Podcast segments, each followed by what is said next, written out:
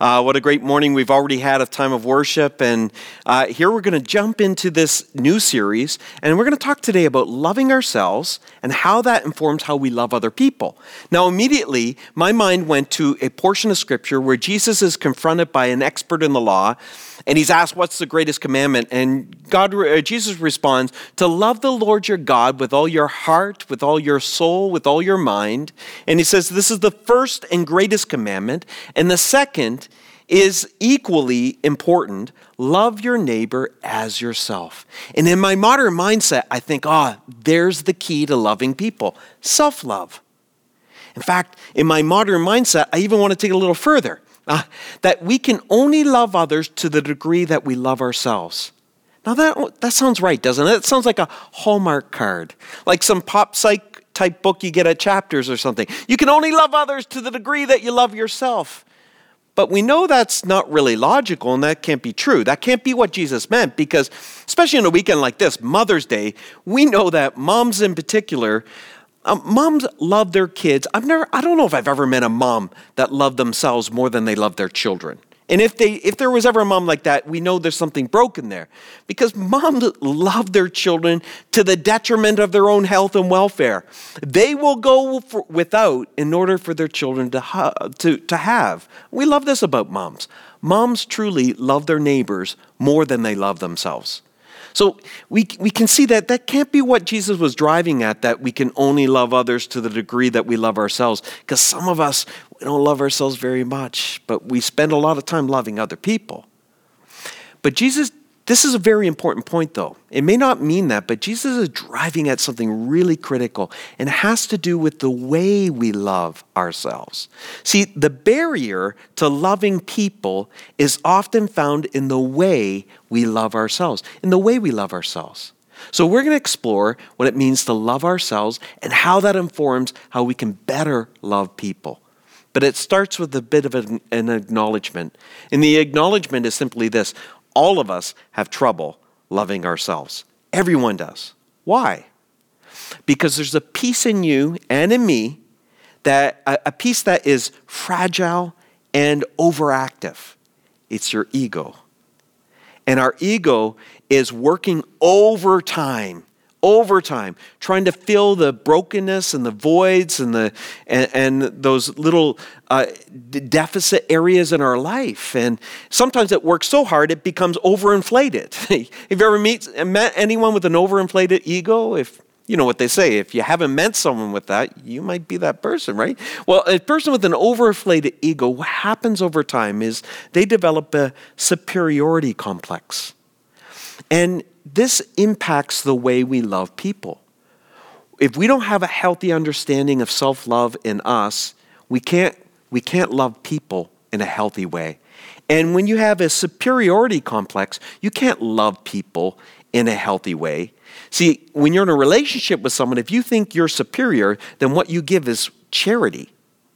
It's not really love. It's not this. So you, you, we can be better at things than people in certain areas of our life, but we're not better than people. And the problem with this uh, inflated ego is it causes us to use people. People with an inflated ego, you, ego use people. How do they use people? Well, they use people to get the praise and the adulation that their ego so desperately needs. They, it needs, not wants, but needs. And they, they, they use people to get that. They thrive on that. And people with egos that are inflated, they're actually really fragile people. Now, we don't see them as that. We see them as strong and confident. We see a haughty, proud person. We go, there's a, there's a guy, there's a, there's a woman who's got it all together and they look like they, they're winning at life. But below, below that veneer is actually a great vulnerability, a great fragility. Why? Well, because it's easy to control someone with an inflated ego. You can just con- you can control anyone with an inflated ego by pulling on one of the levers. You can pull on the flattery lever or the praise lever, and they're going to love you. They're going to give you what you want because you are giving them what they need, the drug they need to keep their ego inflated. You can also control a person with an inflated ego by pulling on the ridicule. If you ridicule them They feel disrespected in some way, they're coming at you. Why? Because you're letting the air out of that ego balloon in their life, and it's painful to them. Now, in ancient cultures, in traditional ancient cultures like the one Jesus uh, was raised in, they saw that all of society ills was actually tied to this idea that people having too high of a view of themselves, an overestimation of themselves. And so, in those ancient cultures, they thought all of society's ills and problems why do people do bad things? Why are people cruel? It's because of hubris. And that's what the ancient term would have been hubris. Uh, Aristotle used that term. And the idea was around this, we don't use it often in modern language, but that's the root of what ancients saw as a problem to society's ills. It's an excessive pride, it's having too high of a view of yourself. That was hubris. And it's interesting, tied to the word hubris was the word arrogance. In the Latin, arrogance means to demand or seize. And, and what it does is speak to an aggression around the way that we operate with an inflated ego. An inflated ego demands, seizes recognition. It wants to be noticed. It wants to, you to notice its good looks, or its money, or its power, or even in spiritual contests, its godliness. There's a, a hubris around it, and arrogance makes us aggressive. There's an aggression to we need to take something to keep that balloon full. But that's not the only danger when it comes to our, our, ego and how we navigate life. There's also the danger of a deflated ego. And this can happen many ways in life. It can happen early in our life. It can be someone bursts our bubble by speaking just negative or hurtful or even hateful words into us, or maybe damaging life circumstances that we begin to experience in this life, and they damage us. And this leads to an inferiority complex. And again, it's hard to love people in a healthy way if we feel so demeaned and small in our own lives. Actually, the Bible would show us that both the overinflated and the deflated, deflated ego have the same root problem. You know, both of them use people. They use people.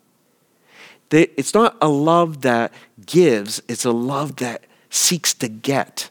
One comes from, they both come from places of brokenness. They just look very different one from the other. You see, a deflated ego, you're looking for self worth from people. You're looking to people to get that sense that you matter in this life.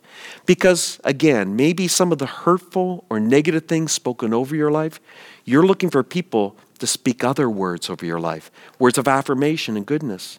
But have you ever noticed? They can never say enough good ones to repair the damage of the hurtful ones. I mean, for every seven compliments, one criticism deflates us because why? Our ego is so fragile and broken in that moment. We're looking for people to heal us from the damaging experiences we've had in life. And why that becomes so dangerous, and it leads to the same problem. An inflated ego is a very fragile person, a deflated ego, a very fragile person. Why? Because when we have a deflated ego, it's almost like I like to imagine we all have an imaginary security button that gets pressed and it makes us feel secure and that we matter and we're worthwhile. And often, when we have a deflated ego, we start passing that button around and we give it to imperfect people. And they may love us, but there's no, they can't possibly press it enough to fill the void that's in our life or to fix the things that might be broken in our life. And so, consequently, we get into a vicious cycle of needing people to pump our tires while they simultaneously are letting the air out of our tires. It's a, it's a crazy cycle we find ourselves in. Now, what's different than the ancient culture, in modern culture, we don't think the problem is people having too high of a view of themselves. We think society's ills are tied to the problem of people having too low of a view of themselves. They're too insecure. And that leads to all the bad behavior and brokenness we see in this world. Obviously, they're really insecure people. That's why they act out this way. So, which is it? Who's right? The ancients? That the problem in this world is people with too high of an estimation of themselves, too high self esteem? Or is it in the moderns where we feel like that really the problem in life is people with too low of a self esteem? Well, the Bible would say both. Both are problems. In fact, we're going to look at 1 Corinthians chapter 4. This is an amazing passage of scripture. I'll tell you why. It gives us a picture of the Apostle Paul's relationship with his own ego. I, I, love this. This is fantastic. And friends, if you track with me for a few minutes, doesn't matter if you're following Jesus or you don't know Jesus, I can tell you that some of the truth you'll hear in these next few moments, it's going to be so freeing for you. And especially as we pray in the end, I'm going to be, give you an opportunity to follow Jesus. Let me give you the context before I jump into the gold, some of these verses. In, in this book, 1 Corinthians, it's a letter written by the Apostle Paul to a church he planted. He planted this church in the beginning. And in it, there's a problem going on in the church. There's a lot of fighting happening. And it's between people comparing and boasting about the leaders of the church. You see, they've had three significant leaders over the lifetime of this church so far. Paul planted it, there was a man named Apollos who was known as a great orator, a great speaker. He's the guy that would have been download, downloading the podcast and kind of binging on them all week. And then, and then there, the, the last one was the Apostle Peter. He had made a tour through and visited this, this church. And of course, the Apostle Peter, I mean, he's the OG. He had walked with Jesus. It'd be kind of like in our modern time, it'd be kind of like one church TO comparing the lead pastors that they've had over the years. You know, some people kind of flexing on the longevity that they've been around for a long time. They were around in the Stuart Mulligan days, and they'd be like, listen, I, I, you know, this man knew how to run a church. He is the OG. He is the OG. This is the guy, this is the pastor, this is the man when one church deal was humming. And others would be like, whoa, whoa, whoa, I wasn't around during the Mulligan days. I mean, Keith Smith, he's the goat. I, I said this in the first service, and I got a text message from Pastor Keith saying, What's, what's GOAT mean? It means the greatest of all time. It's an acronym, so I'm just letting anyone else know about this. But they, they would say, oh, no, no, no, no. he's the GOAT. I mean, he pastored, led, lead pastor for 23 years, led this church through so much, uh, kept the unity of this church as a focus. Great Bible teacher, fantastic. And then others would say, well, the guy on the end, you know, to be honest with you, he's the most consistent of all these men when it comes to his haircut. It's always on point. You know, I mean, have you seen Pastor Keith's COVID hair? I mean, now, Pastor Keith, if you're watching in this gathering, you know I've made the offer. I'm prepared to help you uh, find a better haircut, a one just like mine. You, so people are playing this game of comparisons between leaders. And you know, Paul's having none of it. And this is what makes Paul in this conversation quite unique. Paul doesn't fall into this praise criticism thing. See, this is how people try to control situations, even. They do it with praise and criticism. Praise, if Paul had a fragile ego, praise would have been pumping his tires, and he would have been predisposed to want to side with one group. If criticism, if he, was, he had a deflated ego and criticism's coming at him and the air is being let out of his ego, he could easily be controlled by that group. But neither group defines the response of Paul here. In fact, we see how he responds in verse 6. He says this If you pay attention to what I have quoted from the scriptures, you won't be, can you say this word out loud with me? You won't be proud of one of your leaders at the expense of another. In other words, you won't be playing a comparing game. You ever seen this? Sometimes it sadly even happens in families. You'll hear someone, one of the parents say, Why can't you be more like your sister? because she isn't her. We're all different. We all have different strengths. We all have different weaknesses. We're all wired differently. And sometimes we all behave a little differently. And sometimes some people are behave better, and sometimes it's because they feel guilt and fear easier. Other people uh, behave maybe not as good, and it's because maybe they don't feel enough. I don't know how that works fully, but, uh, but he's saying you won't be comparing. Now, why I share this verse is because of this word proud, pride. Uh, the, the Bible, in this portion of the Bible, was originally written in the Greek language, and this is a very unique word. It's only used by the Apostle Paul in the entire Bible. There's many words for pride in, in the Greek language. This one's very unique, though, that he uses here. It's used six times in 1 Corinthians, and it's only used one other place in the Bible by the Apostle Paul in the book of Colossians. This word pride actually means to be overinflated, swollen beyond its proper size, ready to burst. It's this kind of idea of a dystemic stomach ready to burst. In other words, in pain. And this is Paul's point when it comes to pride. The human ego is in pain. Have you ever noticed that in your body? You never notice your body unless it's in pain, right? I didn't show up today and say, hey, my neck feels good today. That would only make sense if my neck hadn't been feeling good. Well, you only notice your body when something's not right with it. And the Bible would say, and Paul would say, and Jesus is saying, there is something dreadfully wrong with our egos. And our egos are constantly shouting to be noticed. Your ego matters. It matters how you look, and that's why it matters how you look. How you're treated, and if you feel disrespected. When people say that their feelings are hurt, are hurt, most often, really, it's their ego that has been wounded. And it's damaging. And this damaged ego causes us to live a life where we're constantly comparing or boasting. We're just in a place of comparison or boasting. It's that, that back and forth that happens in our life where we compare ourselves. If we're deflated, we compare ourselves to others and it makes us feel worse. If we're inflated, we're always boasting. Why? To try to maintain a sense of superiority. Uh, C.S. Lewis says this beautifully in his book, Mere Christianity. In a chapter on pride, he said this Pride is essentially competitive. Pride gets no pleasure out of having something, only out of having more of it than the next person. He's so insightful. He says this You may think you're proud of being successful or intelligent or good looking, but you really aren't. You're only proud of being more successful, more intelligent, more good looking than other people. And when you are in the presence of people who are much more successful, intelligent, or good looking than you are, you lose all pleasure in what you have because you really had no pleasure in it. You had pleasure in having more of it. Boom. Boom.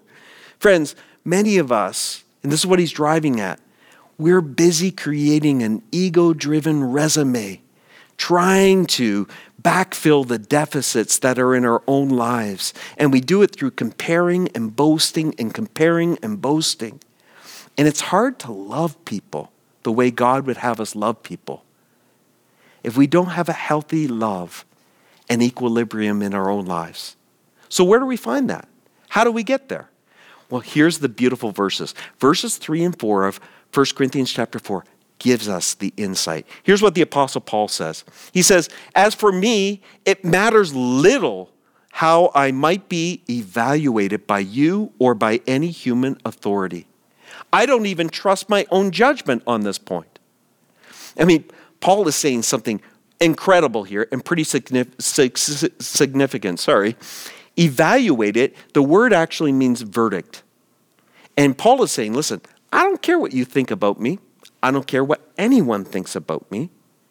The, uh, my worth is not tied to your verdict of my life. I'm not determining my value based on your verdict for my life, not even human authorities. And there's a part of us that goes, Good on you, Paul. You know, you don't have a low self esteem. Good on you. And then maybe even further, there's some of us, and maybe even counselors, that might say, Listen, it doesn't matter what they think, it only matters what you think. As Paul goes on to say, actually, I don't even trust my own judgment. I don't even trust my own judgment on this point. In other words, I don't care what you think, and I don't care what I think. I, uh, my, I have a low opinion of your opinion of me, and I have a low opinion of my opinion of me. What an incredible place of freedom.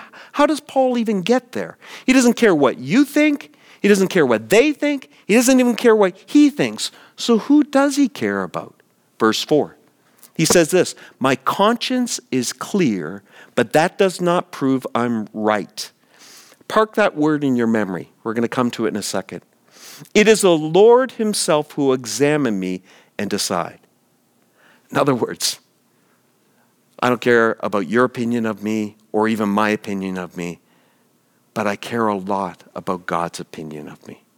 What He says of me matters most. And He says this My conscience is clear, but that does not prove I'm right. You know what's interesting about Paul? When you read his writings, there's a humility about him that allows him to kind of, let's, if I was going to coin a term, I'd say, get over himself. There's a humility about him that allows him to get over himself so he can get on to what God has for not only himself, but others. In fact, in one of his writings to his protege, Timothy, in 1 Timothy chapter 1, verse 15, we get a little picture of, of how he sees himself. He said this Christ Jesus came into the world to save sinners, and I am the worst of them all. now, if you're a Christian and you've been a Christian for some time, listen to what Paul's saying here. Notice he says it present tense, not past. It's so much easier to say, I was the worst. It's really hard to say presently, I am the worst of them all.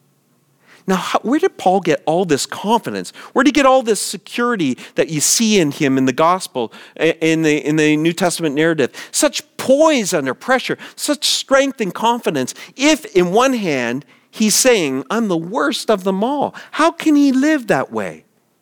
Well, friends, hang on for two more minutes because this is going to set so many people free.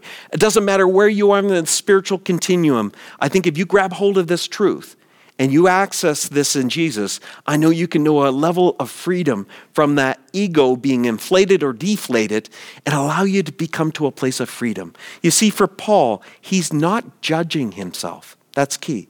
He's not judging himself. He isn't connecting his sins and his failings to his identity. He's not connecting all of those failings and sins in his life to his identity.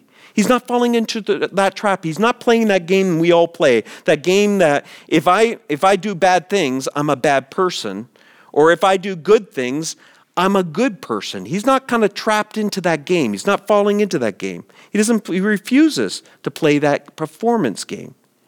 Paul doesn't care what you think about him. He doesn't care what you think about him. Because, and he doesn't care what he thinks about himself. He's come to a place that I, I love. Dr. Timothy Keller kind of coined this term, and he wrote a great book on it called self forgetfulness. He comes to a place of self forgetfulness. In fact, I like how Tim Keller puts it. He says, He came to the place of the blessed rest of self forgetfulness. This sounds so churchy, but I love it. Blessed rest. How many of your friends could use a little blessed rest where your mind is not so hyperactive busy trying to determine who what people think of you what this person thinks of you or ruminating on what you think of you and re- replaying past failures and past past brokenness in your life how could you come to a place of self-forgetfulness this blessed place well we fill ourselves up with all kinds of identity markers based on other people's opinions. And Paul has experienced a different type of filling. He's been filled up with God's Spirit, with Jesus. And then that has set him free. Remember, he said, My conscience, my conscience uh, is clear, but that doesn't prove that I'm right. Remember that verse? The word right, and I told you to remember it, means justified.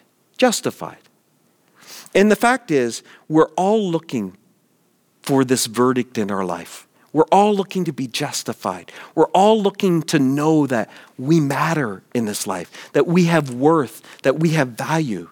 And every day we go into the courtroom of public opinion, whether it's at school, whether it's at home, in our neighborhood, or at work, we go into the courtroom of public opinion and we're trying to prove that we matter in life, that we have value in life, that we, we make a difference in life. And sometimes we're winning at it and our ego begins to inflate, and sometimes we're clearly losing at that battle and our ego begins to deflate.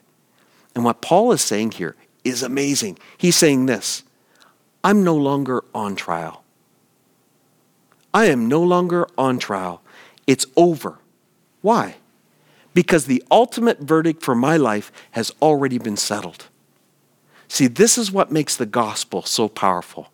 See, in Jesus, we get this in Jesus, we have our perform we have a verdict before our performance. In life, we have a performance before our ver- verdict. See, in life, you know this. This is why life beats up on us so much. We perform and then we get a verdict. You know, parents, you got to be careful with this. Sometimes we're guilty of that. We perform and our children perform and then we give them a verdict. Oh, you're a good boy. And we attach our behavior to our identity. But Jesus does the opposite. Jesus gives us a verdict. When you place your faith and trust in Jesus, He comes alongside you and He says, This is my, my servant, my beloved, in whom I am well pleased. He has a verdict over your life as you place your trust in Him, and that informs the way we perform in this life because we are now. Now we're not driven by our ego being deflated and inflated. We are now driven from a place of a verdict that already says that God is pleased and loves us. And in, in Romans chapter 8, Paul says it that now there's no condemnation to those who are in Christ Jesus. The verdict is settled. There's no proving ground anymore. The verdict has been settled because Jesus has proven, Jesus has performed, and we get his performance as our record. You see, friends, we all need to know we, we're, value, we are valued and we matter in this life. And God demonstrated how much He valued you by sending His one and only Son, Jesus. You are more precious than all of the precious metals and jewels in this world, whether below ground or above ground. You are more precious. And Jesus not only loves you, he pursues you and wants to know you. And it's in a relationship with him that we find a peace inside of us that allows us to get over ourselves that allows us to move into a place of self forgetfulness. Now, self forgetfulness doesn't mean you don't take care of yourself. Remember, I said you only notice your body when something's wrong. Self forgetfulness is a place where you are taking good care of yourself physically, mentally, socially, emotionally, and especially spiritually. Because the healthier you are, the more you stop thinking about you, and the more you can serve others and love others. So, in conclusion, in just a moment in the chat room, there's going to be a little button there that says, I chose to follow Jesus. And I'm hoping many of you will click that as you pray with me, because I'm hoping that many of you maybe are listening in. You're saying, Listen, Jonathan, I want that. I need that in my life. And you're telling me I find this in a relationship with God, with Jesus. And that's exactly what I'm telling you. And I'm going to invite you with a simple prayer. You can join me and you can know what it means to follow Jesus today. Let's pray. Father, thank you for the gift of your Son, Jesus. He makes all the difference in our lives. Thank you that we get his record, and God, he take, took on our record. Lord, that, that we can receive forgiveness for everything we've done, and we can know what it means to be filled with Jesus in this moment. So I'd invite you to pray with me, friends. Jesus, thank you for coming to look for me. Thank you for valuing me and reminding me that I matter. I ask you to forgive me of all the things that I've done that have harmed myself, that has hurt other people, or put a barrier between you and me. I want to be in relationship with you, Jesus, to know you. And I would ask that you would fill the broken areas of my life, all of those voids in my life, with your presence. So I can come to a place of self forgetfulness. And now I can be focused on you and other people, knowing that you have that security button in your hands and you are pressing that and reminding me that I am, you are, you love me, you value me, and you're pleased with me. Thank you, Jesus, for saving me. Amen.